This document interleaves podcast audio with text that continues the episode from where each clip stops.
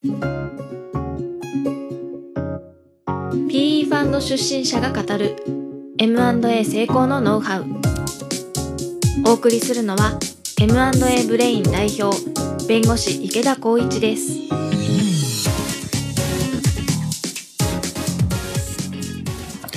で第1部でも言いましたが株式会社というのは EBITDA× マルチプル引くネットデットという式です。でさっきは用語を使うの避けましたが EBITDA× マルチプルというのは企業価値という言われます。で株式価値というのは企業価値引くネットデットですと。これがもう公式です。で株式価値丸2というのは上場企業の株式価値の出し方はですね簡単でこれを使わないと企業価値が出てこないんです。ななぜならマルチプルがわからないので。で、えー、マルチプルの算出の仕方をここから説明します。上場企業を5社ぐらい選定するんですね。類似上場企業。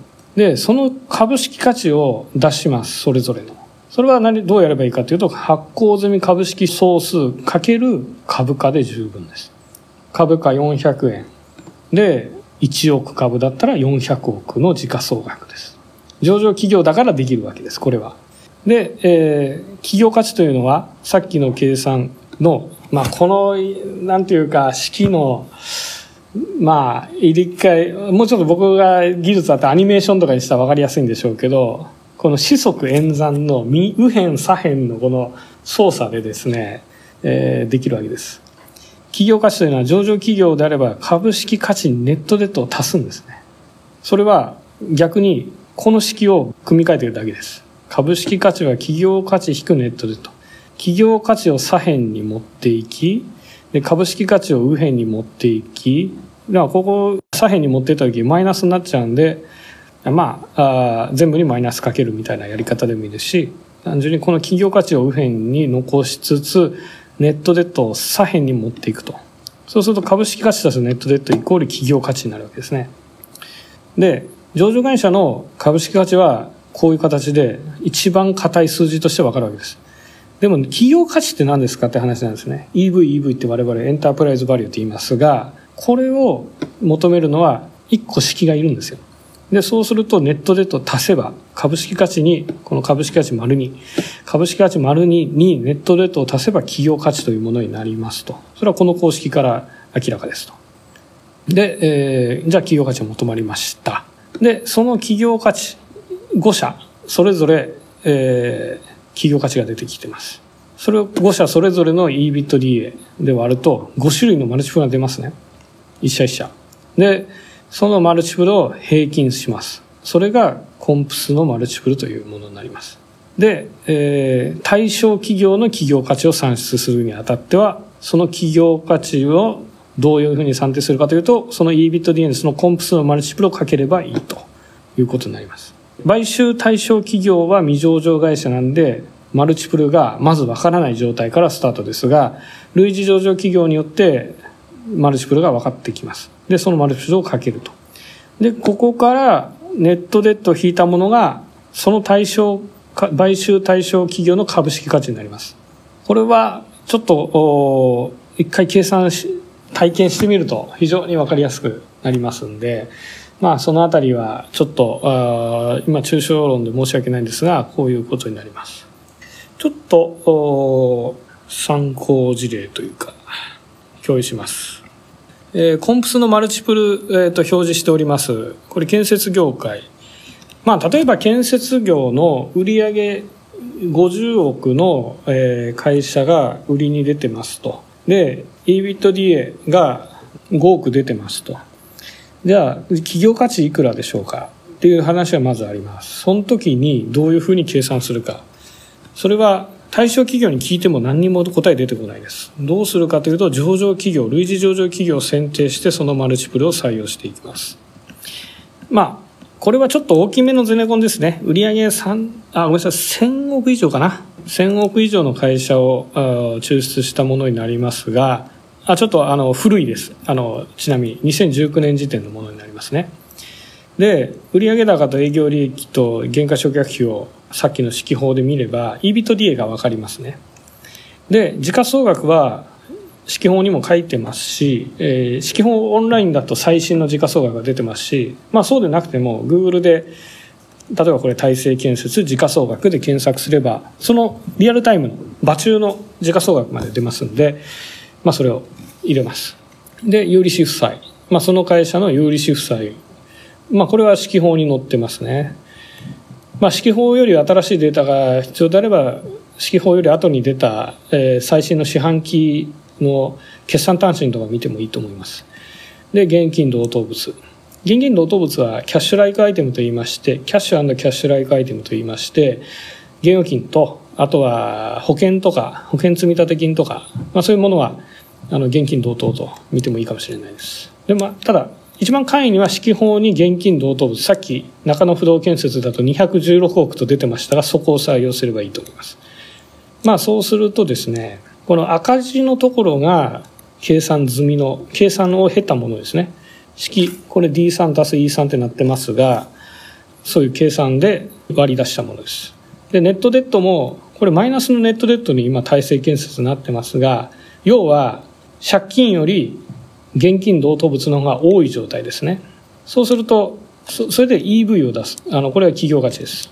で、この計算、EV の計算は、時価総額にネットデッドを足したものが企業価値になります。要は、じゃあネットキャッシュで考えたら簡単ですね。時価総額はあると。ネットキャッシュと置き換えてもいいです。時価総額は8370億なんだけど、現金同等物が2240億含まれてますってなると、それは現金は現金、現金を現金で買うような話だから、株式価値から引かなきゃいけないですね。っていうことなんです。そこには企業価値の源泉になるものはないんですね。ただキャッシュが寝てるだけっていう話なんで。そうすると、この8375億から2249億引いた61億6125億が、まあ、賞味の企業価値じゃないかと。まあ、そういう、まあ、フィクションなんで、まあ、そういう感じで。で、借金のある会社だったら、借金あるにもかかわらず、その時価総額なんだから、企業価値としてはもっとあるでしょうという考え方なんですね。で、まあ、この場合は、ネットデッドがマイナスなんで、この8375億からネットデッドのマイナス分が足される。だからまあ要はネットキャッシュが引かれるということですね。で、6125億になりますと。そうすると、これでマルチプルが出てくるわけです。計算式はこの EV 割る EBITDA で3.59倍ですねと。そうすると、まあどう考えるかっていうと、まあこれ借り入れとか現預金無視で、3.59年でこの企業は資本が1回転するっていうことです。毎年1706億キャッシュ生み出してますと。この会社が4年間営業すれば、自社の稼ぎ出したキャッシュが自社の企業価値になり、追いつきますっていう話です。で、まあそれをそれ出してくるわけですね。で、こんなたくさんやんなくていいんですね、本当は。で、まあ何を伝えたいかというと、そこをアベレージ出すんですね。で、えー、2.67倍。この時は非常に低いですね。ゼネコンの評価も。本当に。普通は5倍ぐらい出ます。で、5倍ぐらいじゃないと、売り買いは成立しにくいと思います。M&A においては。ですので、まあ、建設業界で 2. 何倍しかないって認識してるのも多分数人しかいないと思います。あの、数人っていうか、普通に M&A 関わってらっしゃる銀行さんとか、M&A センターさんとかにこの話しても、え？っていう顔されますね。まあ、ただ、この業界は特に低いっていうだけですね。で、えー、この2.67倍がマルチプルになります。で、対象会社の EBITDA がさっきの事例で5億だとしたときに、この5億に2.67をかけますね。そうすると EV が求められます。そうすると13、4億、15億、まあちょっとそのあたりになってきて、で、あとその会社に現預金と負債がどれぐらいありますかと。13億で、じゃあ現預金が3億あって借金がありませんってなったら、あと、じゃあその EV に余剰のネットキャッシュ足して、トータル17億、18億で買います。あるいはその現預金全部吐き出していいですと。吐き出した後の会社を14億で買いますとか。まあそんな感じで計算することになります。これは本当に、あの、ここを理解するのに、たどり着くのに、なかなか時間がかかりまして、私の場合は。まあ、7年ぐらいやってやっとこれぐらいの理解になってきたっていう感じですね。はい。この基本公式に基づいて M&A を考えればいいと。で、DCF、ディスカウントキャッシュフロー。このためにはまずフリーキャッシュフローを出さなきゃいけない。それも5年分とか出して、で、ターミナルバリュー、算定するために、まあ5年後のフリーキャッシュフロー。で、あとは永久成長率。5年後以降で、じゃあインフレターゲットでまあ3%、2%で成長するとかですね。で、ディスカウントレート。じゃあ、ワックって言いまして、過重平均資本コストと言いますが、どうでしょうね。まあ中小企業だったら、ローンは1、2%。大企業だとまあ今だと 0. 何パーの世界ですね。と、あと資本の、まあじゃあ配当利回りで今オリックスとかで5%ぐらいで払ってるんで、まあそれを過剰平均するということで、じゃあその会社の資本コストはいくらですっていう話になるんですが、それらを変数めちゃくちゃ多いです。しかもそのレート、ディスカウントレートとか永久成長率のレートとかを1%変えるだけでむちゃくちゃ金額幅出ちゃいますね。ですんで僕はあんまり有用性はないですね。と思いますね。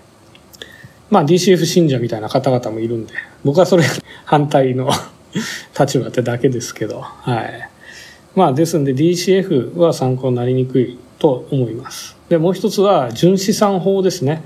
じゃあ、例えば、なんでしょうね、シャープ。一時あの、経営危なくなりましたが、それは何が起こったかというと、液晶ですね。液晶の設備投資に失敗しました。でも設備投資というのは買った金額が資産に乗ってきますので、純資産は既存してないんですね、その時点では。でも LG とかサムソンに負けて、作っても作っても儲からなくなりますね。そうすると、その設備っていうのは、母価上はたっぷり、あの、亀山工場とかの資産の母価は載ってるんだけど、キャッシュを生み出してないんで、実はゼロに等しい価値なんですね。まあそういうことを考えると、まあ母価で純資産たっぷり10億ありますとか言っても、実際に EBITDA がゼロの場合は、会社の価値としてはゼロなんですよ。まあそういう意味では、純資産というのは母価、母価で考えてしまうと、母価純資産という概念に依存してしまうと非常に会社の株式価値を見誤ってしまうということです。ですね、純資産法。まあ、3つあります。DCF 法とマルチプル法と純資産法っていう大体、あの、代表的な3つの手法があるんですが、このミックスは全く一貫性がなくて僕はよくわからないですし、この3つの中で比較してどれか1つ選んでシャープにやろうっていう話だったら、マルチプル法をお勧めします。これが問いのに対する答えです。Q3 かな、さっきの。はい。えー、で、倍率法、マルチフル法、具体的計算手続きと他の手法との比較ということです。これはちょっと今喋っちゃいましたね。えー、具体的計算手続きは類似上場会社の選定、各社の EBITDA、EV を算出、各社の EV、EBITDA を算出、各社の EV、EBITDA を平均化。で、えー、4番、対象会社の EBITDA にマルチフルをかける。そこからネットデッドを控除して対象会社の株式価値を算出する。まあ、あの、ネットキャッシュの場合は足されるわけです。この株式価値に支配権プレミアム、流動性ディスカウントをかける。まあ、そこまでで、ちょっとさっき説明しませんでしたが、まあ、例えば、対象会社の株式価値は10億ですってなったとしても、上場会社との比較なので、上場会社というのは支配的株主がいないですね。で、バイアウトの場合は、事業会社がやろうと、ファンドがやろうと同じですが、51%以上保有するわけです、定義上。そうすると、支配権が持てるので、まあ、自分たちの好きなようにできるわけですね。いい経営ができるんですね。で、あるいは利益を搾取できる。まあ、それをプレミアムとして1.3倍。で、非流動性ディスカウント。まあ、これは、えー、流動性のないものを買うので、まあ、やっぱり減価してますねと。要は、売れないですよね、そのままじゃ。上場させるか、新しい買い手を自分たちの足で探してくるしかない。あるいは全然売れない可能性だってあるわけです。ですので、ディスカウントをしなきゃいけない。要は10億で株式価値は算定したんだけど1.3倍して13億でそこに0.7かけて結局9億ぐらいになるっていうのがこの5番の意味です。で非事業用資産の時価をそこに加える。まあ、この会社の EBITDA とかネットキャッシュというのは、に評価し尽くされない要素ですね。オーナーさんの趣味で、賃貸物件、賃貸ビル、1棟ありますみたいな。それはね、全然関係ない要素になりますんで、まあそれは足してあげてもいいでしょうということですね。あるいはオフバラしてもそこは、あの、会社分割し、会社分割というか、まあ、カバーアウトして、まあそこは、あの、法人格そのままで持っといてもらって、残りの事業だけ買うというパターンも当然ありますね。会社分割でも大丈夫です。で、えー、他の仕事の比較は先ほど説明したんで省略します。当然説得の材料としてはありです。純資産ここんなに少ないですねつって。だからもっと安くなりますよねっていう話もあり得ますし永久成長率。まああのそのこの市場はもう将来ないですねと。残存価値残存者利益しかないですね。永久成長率低いですね。っていうなったら DCF で計算した値をぶつけてもいいわけですね。